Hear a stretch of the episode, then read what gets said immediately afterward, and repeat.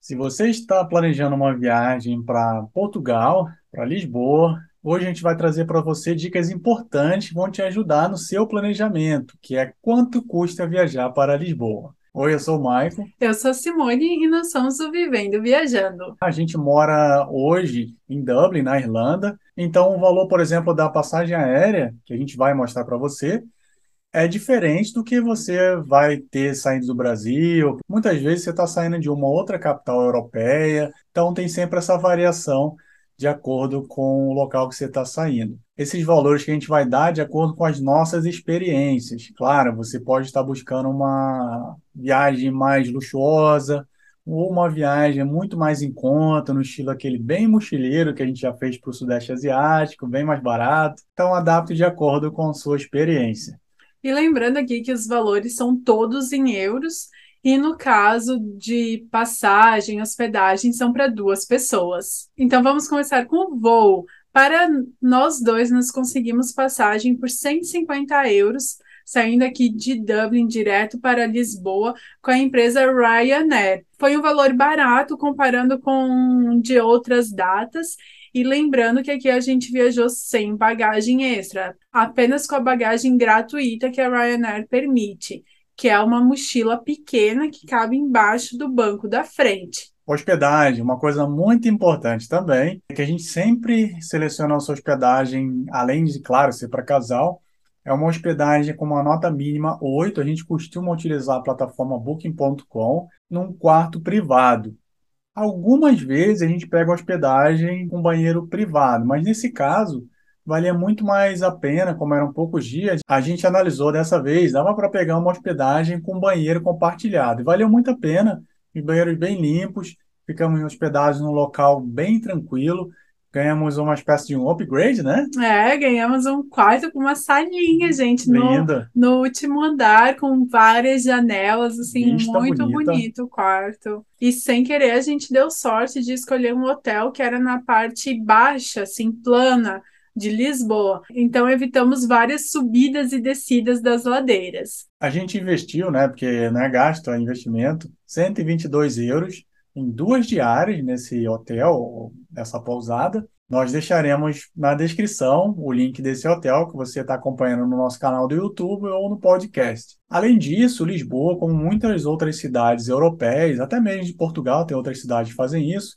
cobra uma taxa diária, tá? Então a gente pagou, como ficamos duas noites, pagamos 8 euros. Eram 2 euros por pessoa por noite. Só para deixar bem claro, quando você pesquisa no Booking, ele mostra com essa taxa inclusa. Contudo, quando você efetiva a reserva, ele mostra bem detalhado que essa reserva vai ser cobrada no dia que você fizer o check-in, tá? Então é importante você deixar, no caso, esse dinheiro reservado, porque às vezes você paga antecipado, né, o hotel e chega lá e tá contando com esses 8 euros, né? Às vezes faz diferença na sua viagem. Então, a, deixe anotado para não ter nenhuma surpresa. Para a gente foram 8 euros, né? Imagina uma família que está viajando para Lisboa por 10 dias. Isso já é uma diferença interessante. E agora vamos para a alimentação. Nós comemos super bem em Lisboa, tiramos o atraso de tudo que era comida brasileira, então nós gastamos 180 euros nos três dias, que correspondeu a 60 euros por dia para nós dois. Não é muito, levando em consideração que cada refeição custou 10 euros por pessoa. É, considerando também que o nosso hotel não tinha café da manhã incluso. E agora eu vou trazer exemplos de valores só para você ter um, uma noção. Pastel, custa R$ 3,50. Coxinha kibe, 2 euros. Nós encontramos também açaí de 5 a 10 euros, depende o tamanho que você quer. Nos lugares tradicionais você encontra pastel de nata por 1,20. Contudo, se você quiser economizar, você encontra no supermercado por acho que 50 centavos a unidade, muito mais barato. Contudo, a qualidade é bem diferente, então só lembre-se disso. Ali na Rua Augusta, que é um lugar bem tradicional, vou falar alguns valores também de refeição, como por exemplo a francesinha, 12 euros, hambúrguer entre 8 a 10 euros, prato de bacalhau e carnes de 12 a 16 euros, bebidas sem álcool, refrigerantes, sucos, uma média de 2 euros, café expresso, que é muito famoso, de 1 euro você encontra e pratos feitos de 8,50 a 13. E também tem o famoso bolinho de bacalhau que nós encontramos por 1,50 Contudo, também tinha uma loja muito chique lá que vendia só bolinha de bacalhau que custava 5 euros a unidade. É, esse, esse, era o produto deles. Então era é. bolinho, tinha diversos tipos de combos ali, tinha um bolinho single. Com bebida é, e tudo um mais. Com chopp, o bolinho custava 12 euros, mas o bolinho sozinho, como assim falou, já era uns 5.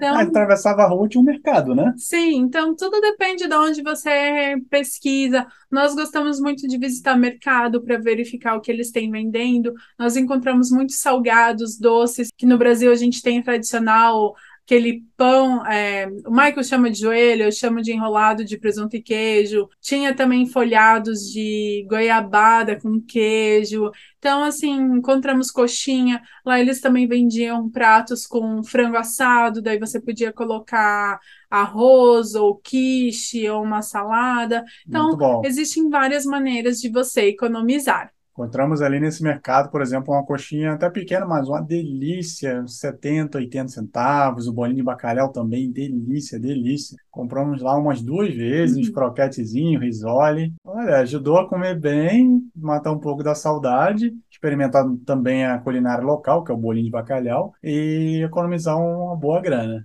Transporte é uma coisa interessante porque ela está muito ligada à hospedagem, tá? A nossa hospedagem, a gente tentou, a gente tenta sempre, na verdade, ficar em local bem central, que a gente precisa pegar o mínimo de transporte, visitar o máximo de locais ali na região.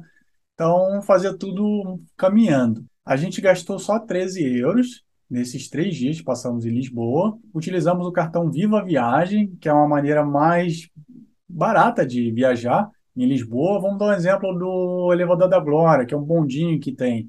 Ele custa 3,80 euros. Porém, se você for pegar esse bondinho utilizando esse cartão Viva Viagem, você vai pagar R$ 1,50. Então é sempre mais vantajoso utilizar esse cartão Viva Viagem. Quando você vai comprar esse cartão, você gasta só 50 centavos, porque você está comprando o cartão. E ali você vai recarregando de acordo com o número de viagens. Por exemplo, uma viagem custa R$ 1,50.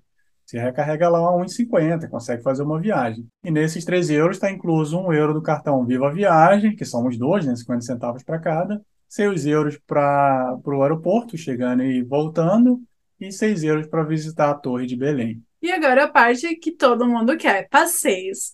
Então, a gente faz muita coisa gratuita, contudo, né, como em Lisboa tem algumas coisas imperdíveis, nós gastamos apenas 6 euros em passeio, que foi o ascensor da Glória, 3 euros, 1,50 cada um, que como o Mike explicou, nós usamos o cartão Viva Viagem, que saiu mais barato, e também o bondinho, que é o famoso elétrico de número 28, que nós usamos para subir o bairro Alfama. Então saiu super barato e foi super conveniente. No total, em três dias de viagem, nós gastamos 479 euros para os dois.